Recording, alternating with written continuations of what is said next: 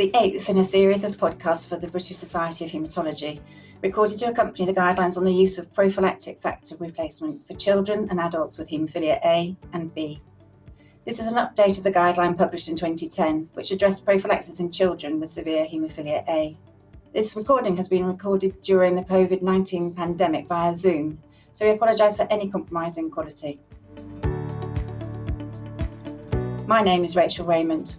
I was appointed in 2004 as a consultant haematologist with an interest in haemostasis and thrombosis at the University Hospital of Wales, Cardiff. I'm the clinical director of a multidisciplinary network delivering care to people with bleeding disorders across East, South, Mid, and West Wales. Today I'll discuss the main aspects of the guideline, which include the following questions. What is the aim of prophylaxis in the management of a person with haemophilia? Who should be offered prophylaxis? When should primary prophylaxis begin in children with haemophilia and how should it be started? What products should be used for prophylaxis? How do you choose the appropriate prophylactic regimen for a person with haemophilia? How long should prophylaxis continue?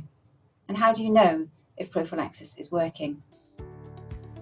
Firstly, we address the question what is the aim of prophylaxis in the management of a person with haemophilia? The simple answer is to prevent bleeding. However, although in the UK prophylaxis is initiated at an increasingly young age, it has not always been the case. And there are some ad- young adults who did not start prophylaxis until they were three to five years of age, and some older adults who did not have prophylaxis as a child and have started prophylaxis in later life to preserve musculoskeletal function. Although the primary outcome is the same across the age range, the other outcomes are specific to each cohort. The ISTH has defined three types of prophylaxis and the aims of prophylaxis in relation to joint health at onset. Primary prophylaxis is commenced before the second joint bleed and before the age of three years, in the absence of documented joint disease, with the aim that children reach maturity with normal joints. Secondary prophylaxis commences after two or more joint bleeds, but before the onset of joint disease, with the aim to limit the consequence of joint damage that might have been caused and to maximise function into adulthood. It cannot, however, reverse previously subclinical but established joint disease. Tertiary prophylaxis commences after the onset of clinically or radiologically apparent joint disease and aims to slow down progression of joint disease, reducing pain and maintaining quality of life. It cannot reverse established joint disease. Who should be offered primary prophylaxis? There's clear evidence that prophylaxis decreases the frequency of joint and other hemorrhages and thus prevents joint damage in boys with severe haemophilia. This guideline builds on previous recommendation that all boys with severe haemophilia A should receive primary prophylaxis. In the absence of randomized controlled trials for severe haemophilia B, the same approach is taken. Recently, attention has turned to those people with moderate haemophilia defined as a level between 1 and 5 international units per deciliter. Without prophylaxis, most men with moderate haemophilia A will have at least one target joint, with joint scores very similar to those with severe haemophilia A. Although Ahlberg demonstrated as early as 1965 that those with a baseline level of over 3% were largely protected from arthropathy, suggesting moderate haemophilia encompasses a wide spectrum of bleeding phenotypes. So, is the classification of moderate haemophilia still relevant today? Boys with severe haemophilia who administer standard prophylaxis will have factor 8 or 9 levels above 5 IU per deciliter most of the time, whereas boys with moderate haemophilia who do not receive prophylaxis will always be below this level by definition. Interestingly, den Uijl et al. demonstrated that for those with moderate haemophilia A, a factor rate of 1 to 2 IU per deciliter has been associated with the highest risk of bleeding, with a median of 5.5 joint bleeds per year, despite prophylaxis in 35%.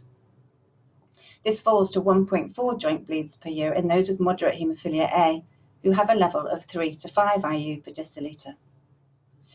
In the UK, the Thunder study investigated the long-term joint outcomes of people with haemophilia registered on the UK National Haemophilia Database. In the group born between 1976 and 1996, the Haemophilia Joint Health Score, or HJHS, was high, with no discernible difference in score between those with moderate haemophilia A with levels between 1 and 3 IU per deciliters and those with severe haemophilia A, irrespective of whether they were on prophylaxis or on demand therapy. The study also examined children born between 1996 and 2015, a time when prophylaxis was a standard of care for children with severe haemophilia A. As is the intention, the mean HJHS in this cohort was zero, with an interquartile range of 0 to 1. In contrast, children with moderate haemophilia A born during this time had a median HJHS of 3, with an interquartile range of 0 to 9. Indeed, 25% of children with moderate haemophilia A had significant arthropathy. The difference existed whether or not children with moderate haemophilia A were receiving prophylaxis, suggesting a discrepancy in the approach to the care of these two groups. It is likely that those with moderate haemophilia A have had more bleeds before prophylaxis is initiated, allowing the development of arthropathy. Although there is clear evidence for the use of prophylaxis in severe haemophilia A, there is little for its use in moderate haemophilia A although it should be noted that the Manco-Johnson randomized controlled trial assessing the effect of prophylaxis on joint health did include people with levels between 0 and 2 IU per deciliter. Current evidence suggests that people with a baseline level of less than 4 IU per deciliter develop significant joint damage. Since the goal of haemophilia care is to prevent bleeding, then they should be considered for primary prophylaxis. We therefore recommend that all people with moderate haemophilia A should be offered prophylaxis if the level is below 4 IU per deciliter, and all people with haemophilia should be offered prophylaxis after their first spontaneous joint bleed. Who should be offered secondary prophylaxis? In the ESPRIT trial of prophylaxis in severe haemophilia A, Secondary analysis showed that over the study follow-up period of up to 10 years, none of the eight boys randomized to prophylaxis under the age of 36 months developed radiological evidence of joint damage, compared with three out of 10 boys randomized to episodic therapy. However, in addition, only 6 out of 18, that's 46%, of boys who started prophylaxis after the age of 36 months showed radiological evidence of joint involvement during the study period, compared with 10 out of 12 or 83% of those on episodic therapy.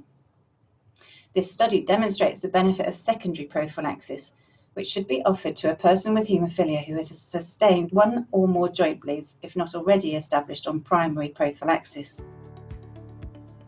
Finally, who should be offered tertiary prophylaxis? The SPINART study was a randomized controlled trial comparing tertiary prophylaxis with on demand therapy in people with severe haemophilia A aged 12 to 50 years. Those taking prophylaxis had a 94% reduction in bleeding events and a 54% reduction in chronic pain. As compared with on demand treatment, prophylaxis was associated with improved function and quality of life, although MRI score did not differ. Similarly, the Potter prospective open label study compared long term tertiary prophylaxis with on demand treatment in people with severe haemophilia A, aged 12 to 55. It demonstrated significant improvement in joint scores and quality of life indicators associated with a reduction in bleeding. We recommend that prophylaxis should be offered to a person with haemophilia who has established joint damage due to hemarthrosis and who experiences ongoing bleeding. When should primary prophylactic factor replacement therapy begin in children with severe or moderate haemophilia? The average age of the first joint bleed in severe haemophilia is 1.49 years, usually associated with ambulation. The optimum time to start prophylaxis in childhood is unclear, since randomized control studies evaluating the role of prophylaxis have not been designed to answer this question.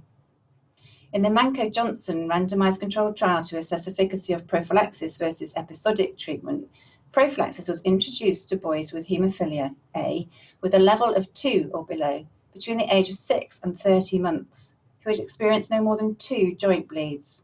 MRI assessment at six years demonstrated that 25 out of 27, or 93%, in the prophylaxis group had normal joints, compared with 16 out of 29, or 55%, in the episodic therapy group.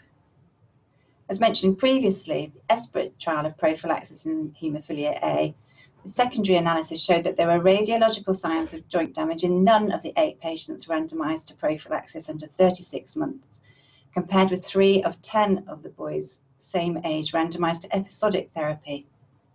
Importantly, two of 13 boys who started prophylaxis older than 36 months showed some clinical signs of joint involvement compared with two out of nine boys on episodic therapy of the same age. Similar findings have been reported in cohort studies. In a German single centre cohort study of 19 boys with severe and two with moderate haemophilia, all boys who started prophylaxis before the age of three years had normal joints at evaluation, both clinical and radiological, done after four years. When prophylaxis was started between three and 5.5 years, 100% had both clinical and radiological evidence of joint disease. Finally, in a Swedish nationwide cohort of 121 boys with severe haemophilia with an 18 year follow up, 85% of the 75 patients who started prophylaxis before the age of three years had normal joints, versus only 50% of those who started later than three years. For a person with severe haemophilia or moderate haemophilia with a baseline level between 1 and 3 IU per deciliter, we recommend that primary prophylaxis should be started before or immediately after the first joint bleed. This will usually be at the time of ambulation, around 12 months of age, and certainly before 24 months. Which factor replacement product should be used for prophylaxis? Treatment related risk factors have been identified for inhibitor formation in severe haemophilia A. Differences in inhibitor rates have been reported for different recombinant factor VIII products in previously untreated people. And in retrospective cohort studies and between plasma derived and recombinant products in the SIPPET study, which is a randomized controlled study. However, the European Haemophilia Safety Surveillance Project reviewed the data, and the EMA subsequently concluded that there is no clear evidence of a difference in the incidence of inhibitor development between plasma derived and recombinant factor VIII. There is, of course, a theoretical risk of transmission of infection with plasma derived products. The choice of factor replacement product must involve shared decision making with the person with haemophilia and or their parent or legal guardian. Extended half-life products are available in the UK and guidance of their use has been published. The lower frequency of infusion may obviate the need for a central venous access device in young children, but the benefits are likely to be less apparent in haemophilia A than in haemophilia B, where the half-life is more significantly prolonged. It's important to note that studies in previously untreated patients with haemophilia have not been conducted for all extended half-life products, and so recording of outcomes, including rates of inhibitor formation in prospective registries, is important. There is published UK HCDO guidance for the use of recombinant factor 8 and 9 extended half-life products, which should be used only when they provide clear clinical benefit over standard half-life products. What about non-factor prophylaxis in haemophilia? Emicizumab is a bispecific monoclonal antibody which mimics the effect of factor VIII by bringing activated factor IX in contact with factor X, resulting in effective thrombin generation. It is licensed for the prevention of bleeding in adults and children with severe haemophilia A, both with and without inhibitors. It is associated with a constant level of hemostatic cover, providing a new steady baseline level, rather than the peaks and troughs associated with classical prophylaxis. The Haven 3 study was a randomized open label study in people with severe haemophilia A, aged over 12 years, without inhibitors. Weekly emicizumab reduced the annualized bleed rate to 1.5, with 95% confidence interval of 0.9 to 2.5, and biweekly emicizumab to 1.3, with the confidence intervals of 0.8 to 2.3, compared with 38.2 with confidence intervals of 22.9 to 63.8 when treated on demand.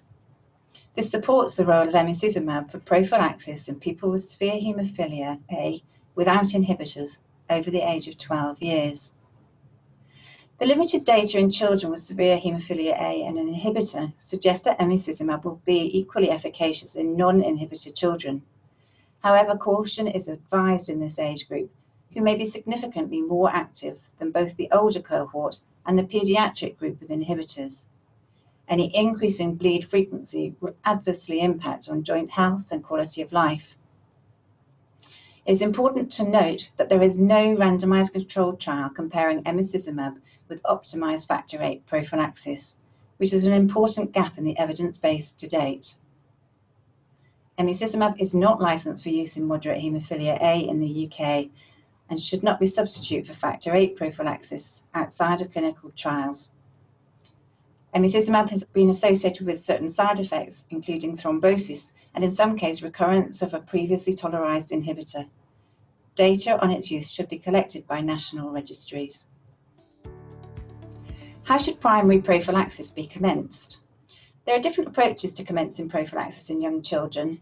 It may be started at the standard full dose, that is 20 to 40 units per kilogram, on alternate days, and tailored to prevent bleeding. Alternatively, it may be introduced at a reduced frequency, building up to the full dose as soon as possible, or based on bleeding phenotype. The latter approach may avoid the need for a central venous access device, but there is likely to be suboptimal protection against bleeding, which could have consequences in terms of long-term joint health. Indeed, allowing joint bleeds to occur whilst using an incremental approach to primary prophylaxis permitting up to two bleeds per joint in a three month period before intensification, has been shown to result in osteochondral changes on MRI at a median age of 8.8 years, demonstrating inadequate protection against joint damage.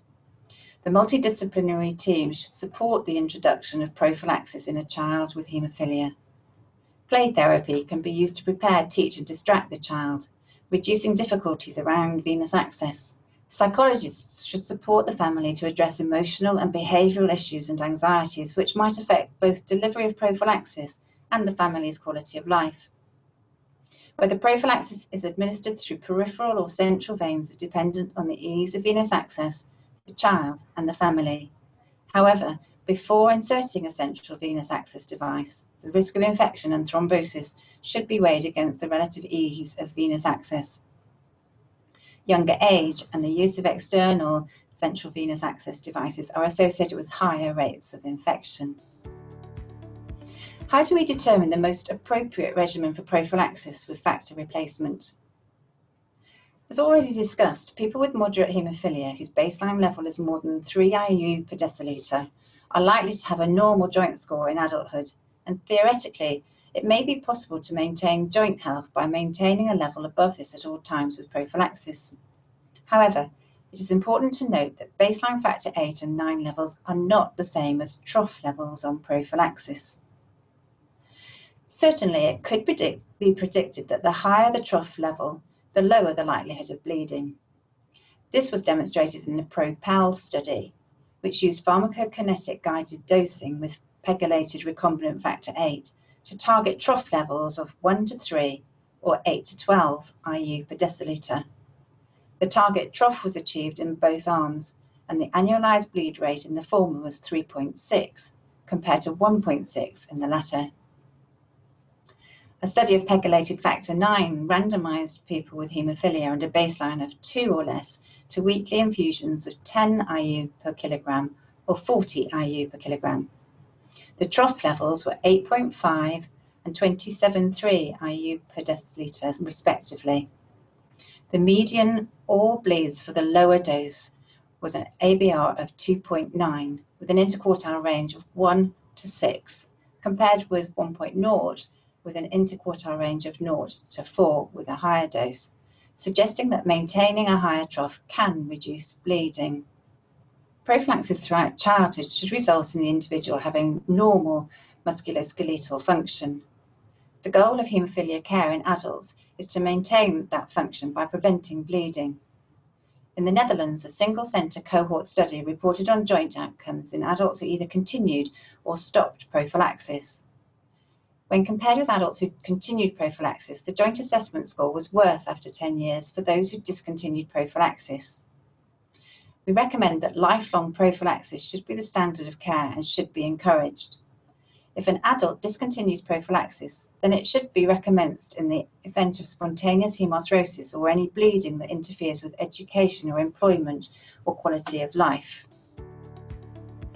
How do we assess the clinical efficacy of a prophylaxis regimen? It's important to review the efficacy of a prophylaxis regimen. The person with haemophilia should be encouraged to complete treatment records detailing any bleeds. The aim is to have no bleeds, but this is difficult to achieve even in young children. For older adults, distinguishing a bleed from arthritic pain can be very challenging. Any reported bleeds should be reviewed promptly by the haemophilia multidisciplinary team in order to review adherence and address any musculoskeletal or psychosocial factors that might be present and causing barriers to adherence. Other assessments of efficacy are done through determining joint health. People with haemophilia receiving prophylaxis should have annual detailed musculoskeletal assessment to monitor the development of arthropathy.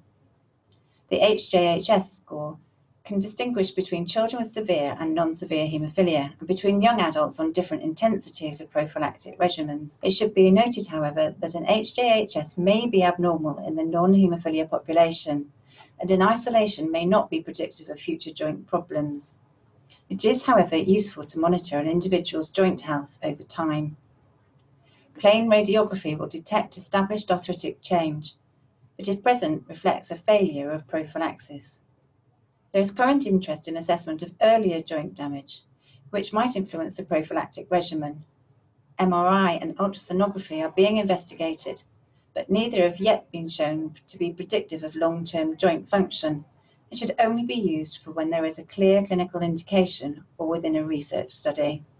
Finally, we believe that health promotion is an important part of the care of a person with haemophilia who is receiving prophylaxis. An increased body mass has been shown to contribute to a reduction in range of movements of joints. Exercise is associated with an improvement in joint health and pain scores. People with haemophilia are more likely to have a low bone mineral density as a consequence of haemophilic arthropathy and reduced activity, as well as hepatitis C and HIV infection. Indeed, in a series of 49 people with moderate haemophilia and severe haemophilia, Two thirds of people over the age of 50 years had osteoporosis, and bone mineral density showed significant correlation with HJHS.